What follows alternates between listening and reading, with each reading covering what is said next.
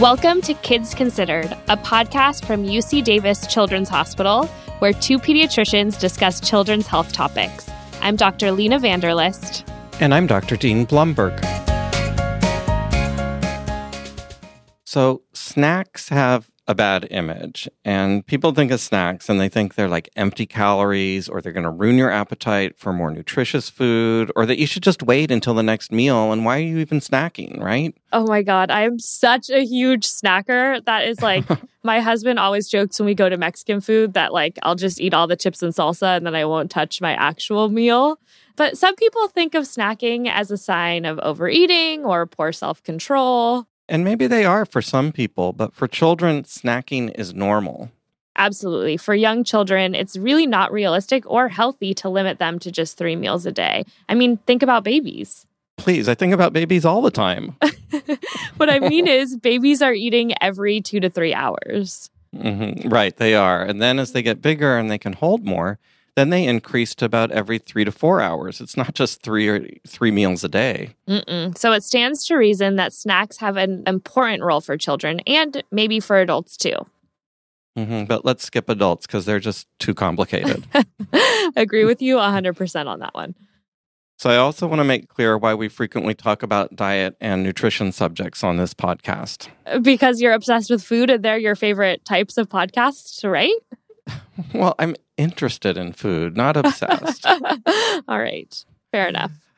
Okay, so one recent study showed that changing from a typical Western diet, which is going to be heavy on meat and processed foods, to a more optimal diet with less meat, more fruits, vegetables, legumes, and whole grains, that this can add more than 10 years to your life. I know, it's so amazing. And the sooner we can really improve our diet, the greater benefit we'll have. Right. And we often think about how our genetic makeup determines health. And, and it is important. It turns out that having genes for certain diseases increases the risk for early disease by about 30 to 40%. Right. But we also need to consider diet and exercise, since leading poor lifestyle increases the risk by 300 to 400%. In fact, diet and nutrition are now the number one cause of early death in the US and worldwide. Parents want their children to be healthy and live long lives, so we really need to encourage healthy eating at an early age. So that's why we're talking about snacking and what is normal snacking for children? When is too much snacking? What are healthy snacks? Let's get right to it and do a deep snack dive today. okay, so Let's start with the frequency. Children are active and they're growing, so they need the calories to maintain their activity and their growth, and they need to eat every three to four hours during the day. So, for younger kids, this ends up being the usual three meals per day plus at least two snacks. And for older kids, three meals a day and one to two snacks, depending on how active they are. And timing is also important for snacks. It's best to continue to expect that meals are regular. There's a lot of important reasons for this, including social reasons and ways for kids to interact with family. Um, we don't want the snacks to get in the way of routine meal times. Right. So they're going to fit best a few hours after one meal and at least one to two hours before the next. If a child wants to snack immediately after a meal, then they probably didn't eat enough.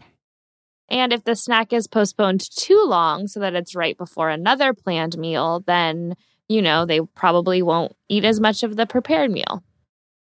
Right. So the goal is to encourage children to have healthy appetites at meal times. So we know how often and when healthy snacking occurs. Now let's get to the more fun part, which is talking about the actual snacks themselves. Right. Like you talked about chips and dip. That's a good one. Or flaming hot Cheetos or French fries or double butter microwave popcorn, cookies, ice cream, candy. I can think of a lot of great snacks. Oh, you're right? making my stomach hurt just like saying all of those things. Those are the worst possible snacks. Well, I know, but they're the best tasting ones, right? mm, yeah. I mean, maybe it depends. My palate has really changed over time. But they may think those are the best snacks because of advertising. Yeah, so you're good. You're not you're not going to be manipulated by advertisers and societal trends, are you? well, I try not to be and I hope that a lot of the parents and listeners aren't as well because it's they're really powerful. So we all need to keep our eyes open to this. So I think we do, and and snacking is really an opportunity to increase the overall nutritional value of children's diets, right? Exactly. So let's start with probably the healthiest snacks, which are fruits and vegetables. hmm According to the CDC in the United States, 60% of children do not eat enough fruit to meet the daily recommendation. And this is not a shock to me, but 93% of children don't eat enough vegetables.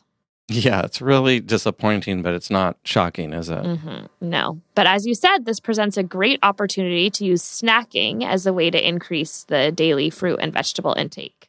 Right. So think of like apple slices or grapes, peaches or cherries or plums when they're in season. Bananas, you can always find those around, and maybe those with peanut butter or celery sticks are also good with peanut butter. Oh yeah, the good old ants on a log. Do you know are people are people still making that? It was like the celery stick with peanut butter and and raisins on it. That's right. Yeah. Big ants. but I'm glad you mentioned peanut butter because it's a really good source of lean protein and, you know, pairing food. So having apples and peanut butter or celery and peanut butter or other things can make fruits and vegetables more appealing to kids. How about grapes and cheese cubes? That's a nice combination. Mm-hmm. It's like a little charcuterie board. Um, that's fine as long as you kind of go light on the cheese because that can increase fat intake. So cheese sticks, are they allowed? Cheese sticks are allowed, everything in moderation. That's all. And, you know, think about other dairy products like cottage cheese and yogurt because we know that calcium is important for growing growing bodies. Mm-hmm. Got it. Yeah. And then hummus and celery or carrot sticks. That's another good combination. Absolutely. And think of other veggies that work well cut up like cucumbers, bell peppers, cauliflower, or broccoli. You can pretend I used to pretend they were little trees and I would dip them in ranch and make it like snow on top of the trees, you know, fun snacks. Oh, you're good. That's excellent. Yeah. And there's frozen vegetables too. So frozen corn and peas, those are other options. I used to love when I was a kid sitting in front of the TV eating the frozen peas themselves, not even thawing them out. What? Are you serious? Yeah, they're sweet. Oh my God. I have never heard of that. But hey, as long as you don't have a kid who's in the choking risk category, um, yes, then give it a shot. Yeah, no, I like- that was school age. Yeah. School age for you. I like frozen grapes as a like a dessert. They kind of taste like little mini popsicles. Uh-huh, that's a good one too. Yeah. When you think about crackers and breads, you want to opt for whole grains um, and items with a more healthy preparation. Yeah, like whole wheat or whole grain bread, crackers or tortillas, rice cakes, air popped popcorn rather than using butter pop popcorn. So notice that we generally have not been talking about processed foods since they have less nutritional value and often have a lot of added salt and sugar. So I'm a bit concerned that we've offered up an ideal list of snacks and that some children they just won't eat the things that we're offering them. we did give a lot of choices, but I agree with you. hmm So remember, we've done previous episodes on how picky eating can be part of a normal childhood. So I think we need to dig deeper and come up with some more alternatives for snacks, like for the four year old who just won't go for a multi grain pita with free range organic almond butter and responsibly sourced bananas. I totally get that. So, if your child will not eat fresh fruit, then you can try dried fruit like raisins, apricots, pears, mangoes. Those can be delicious. hmm But be careful of dental hygiene. And we won't go over this in detail here, but we discussed previously how dried fruit can really increase the risk of cavities in our dental health episode. hmm Another option is to puree fresh or frozen fruit and then mix this into something like plain yogurt. That's a good idea. And is it just me or like I'm getting hungry right now? I am too. yeah, so the pureeing the fruit is a great idea and mixing with yogurt. And you can gradually introduce small chunks of fruit as a bridge to eating the whole fruit. Absolutely. Applesauce is another option. You can stir it into yogurt or top it with nuts. Lots of parents are fans of like the food puree pouches for infants and toddlers. Have you seen those? They kind of look like instead of like in a jar these days, they're in pouches. Like Oh, does that make them more portable? yeah, and they just kind of like suck it out of the top. And so these are extremely popular. And, you know, I think in moderation, they're also okay. But some people have concerns that you're not getting the development of the fine motor skills that you need for eating. So, like using a spoon and like you kind of getting messy. We've talked about that in our recent episode on development and fine motor development. And they can also have a lot of added sugar. So, kind of like when we talked about fruit juice, you know, it's like a concentrated sugar. And 58% of these pouches they found had added sugar beyond what was naturally present in the fruits and vegetables. So, this is just something to consider. Again, I don't think that it should be the primary snack on the go. Yeah, and then if parents have more time, another way to increase fruit intake to reluctant eaters is to use fruit in baked goods. Like what exactly? I'm thinking of like mixing fruit like blueberries or other berries into muffin bread or pancake batter, for example. Mm, yeah, I get it. That sounds like a great way to to get some fruit in their diet. And speaking of pancakes, you know, some kids they love breakfast cereal and they snack on it like not just for breakfast. They, they it's like all day they like to eat breakfast cereal. Oh yeah, like Cheerios. I mean, that's mm-hmm. like the go-to one that you think of. Yeah, so they'll have them for an afternoon snack or or other times. Mm-hmm. One advantage of ready to eat breakfast cereals is that they are very easy. They're a very quick snack, and most children love them. Mm-hmm. And there's a lot of choices, and not all those choices are healthy. However, right, the healthy ones are low calorie with lots of nutrients and fiber, and not too much sugar. Mm-hmm. So I'm guessing that the cartoon characters and colorful boxes are less important and we really need to take a really close look at the nutrition label. You mean the one where they just pick out the marshmallows and leave all of the other stuff? Yeah, that one uh-huh. is is for special occasions only. But there you, you go. You definitely want to choose cereal with no more than 12 grams of sugar per serving. And I think I've mentioned this before, but it's a really fun activity as your kids get older to let them say like, okay, you have to find a cereal in this aisle with you know, 11 grams of sugar or less, and then they can go pick out their own. So it gives them some autonomy and teaches them how to read the nutrition facts label, both of which are great things to do. And you want to make sure that the cereal has at least two grams of fiber per serving, but ideally closer to five if you can find it. Mm-hmm. And if the child says, well, this one isn't sweet enough, then you, instead of adding sugar to it, you can add cut up fruit like peaches, strawberries, or bananas, and the naturally sweet fruit will make it sweeter. And when you have a choice, choose cereals that are made with whole grains, which are becoming increasingly easier to find. So, Dr. Lena, do you have a favorite cereal? I actually love all cereals. Like we we have like a healthy one that is like a fiber you know, plus or something. I don't even know mm-hmm. exactly mm-hmm. what the name is right now. But when I was pregnant, my like craving food, I wasn't like eating like pickles and peanut butter or anything like that. I was eating honey nut Cheerios. well, that's All relatively the time. healthy. I, they're okay. I think it fits into that 12 grams or less, but they're still pretty sweet. These are all great ideas, but not all parents will have the time, energy, or resources to make homemade blueberry muffins from scratch for their kids. Yeah, you're right. And we live in such a fast paced world these days that it's going to be very appealing to take advantage of popular fast food restaurants or just run into the grocery store to get a snack. Mm-hmm. So, what can parents do when it is going to be a french fries and chicken nuggets kind of day? Well, one option is to share so that the fries are split among friends or family members.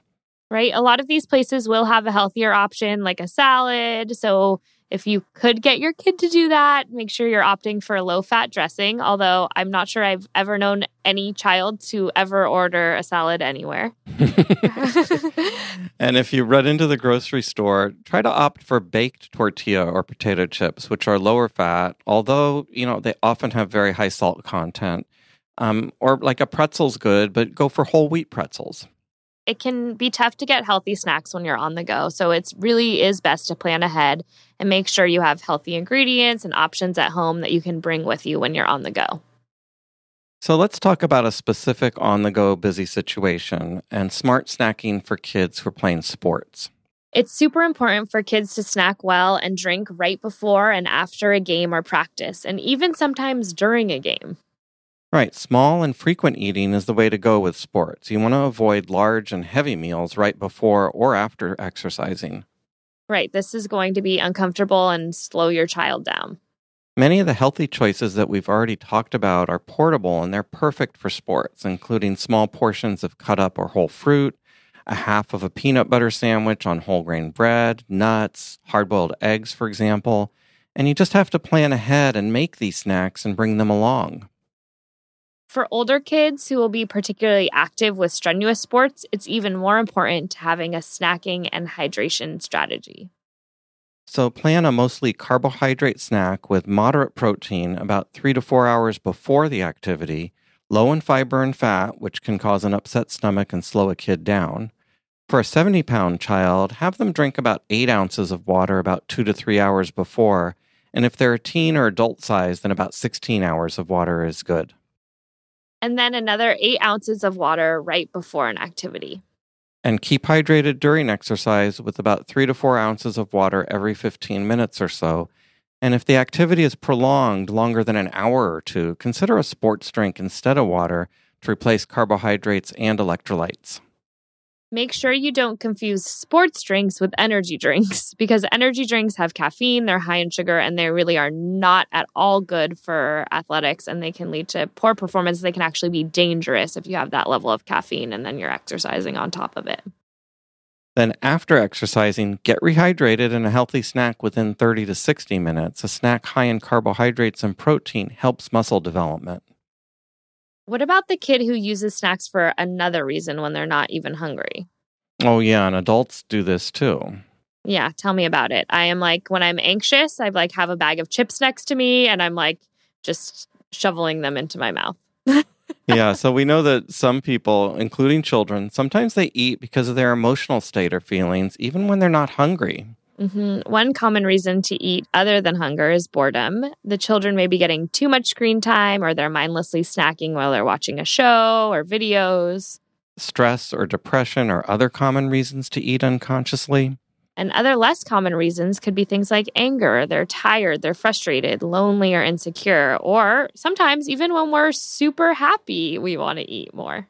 Mm-hmm. Sometimes you'll see children constantly snacking. So, what can parents do if their child is eating out of boredom? Well, we need to give them something to do so that they're not bored. So, to get them involved in an activity that they're interested in, they could be playing a game or reading, interacting with a pet, going for a walk, taking the pet for a walk, drawing, coloring, anything to distract them and get them involved in something else. And if they're eating in response to an emotional state or if they're upset, then talk to them about their stress. Why are they depressed or angry? What are some other ways they can channel these emotions? And, you know, we understand it can be a real challenge to get some children to share their feelings, but it's really vital to know what's going on, what's leading to the mindless eating in order to address it. Absolutely. So let's summarize the most important points about snacks. So, your child's diet is critically important to their long term health, and that's why it's important to pay attention to their snacks. But snacking is totally normal for kids, and more snacks between meals are even more common for younger children. Avoid highly processed foods for snacks and instead use snacking as an opportunity to increase intake of fruits, vegetables, fiber, and whole grain. Some breakfast cereals can be healthy and convenient snacks, but pay attention to the nutrition label and make sure that the sugar and fiber content are appropriate. Snacks can be an important component optimizing sports nutrition for active children. And finally, for the child who's constantly snacking, find out what the underlying cause is and address it. Maybe encourage other activities if they're bored, or discuss their feelings if they're depressed or stressed out. And that reminds me of a joke. I bet there was a lot of good snack jokes. There were a lot of good snack jokes. Why do plants use photosynthesis? Why? So they can have a light snack. Oh, that's a good one. You know, when when I was reading through this, I thought about Orlando, our producer, who's on here mm-hmm. with us, because I think you told us once, Orlando, that you put out like a bowl of veggies before dinner and dip for your kids. Is that right? That's right.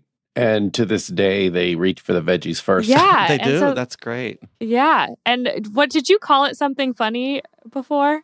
Um, we just we just call it the veggie bowl. The veggie bowl. So uh-huh. so you put that and do you have dip too? Nope, they eat it raw. Oh my gosh, good. Yeah. So so try these things, I guess. you're never you never know what your what your kids are gonna go for. That wraps up this episode of Kids Considered. You can find more information on our website, kidsconsidered.ucdavis.edu. Follow us on Twitter at Kids Considered and Instagram at Kids Considered. If you have feedback on this show or topics you would like us to discuss in the future, we would love to hear from you. please call us. Our number is 916 915 3388. Or email us at kidsconsidered at gmail.com. Please rate us on iTunes or wherever you subscribe to your podcasts. Thank you for listening, and we hope you will join us for our next podcast. Kids Considered is sponsored by UC Davis Children's Hospital.